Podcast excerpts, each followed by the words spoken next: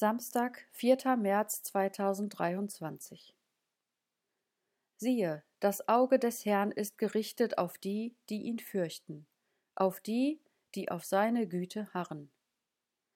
Psalm 33, Vers 18 Die Augen Gottes Ein Christ war ernsthaft erkrankt und sollte operiert werden. Am Tag vor seinem Krankenhauseintritt besuchte ihn ein Freund und fragte ihn, wie geht es dir? Hast du nicht ein wenig Angst? Ja, sagte der Kranke, mir war richtig schwer ums Herz. Doch ein Glaubensbruder wies mich auf den Herrn hin und sagte, Blicke nur auf den Herrn Jesus, dann fällt es leichter. Das tue ich nun und bin ganz ruhig. Da antwortete sein Freund, ich weiß noch etwas Besseres. Noch besser? Unmöglich. Was gibt es Besseres, als auf den Herrn zu schauen?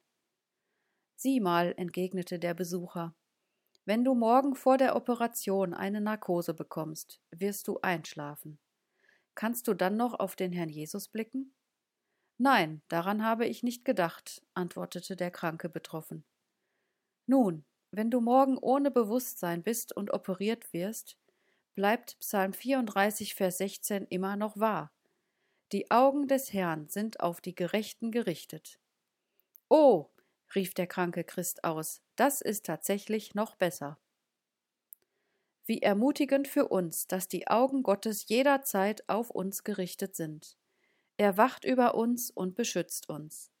Er schläft nie, sondern ist immer für uns da. Im Tagesvers heißt es, dass der Herr auf die blickt, die ihn fürchten. Das spornt uns an, ihm respektvoll zu begegnen und gottesfürchtig zu leben. Siehe, das Auge des Herrn ist gerichtet auf die, die ihn fürchten, auf die, die auf seine Güte harren.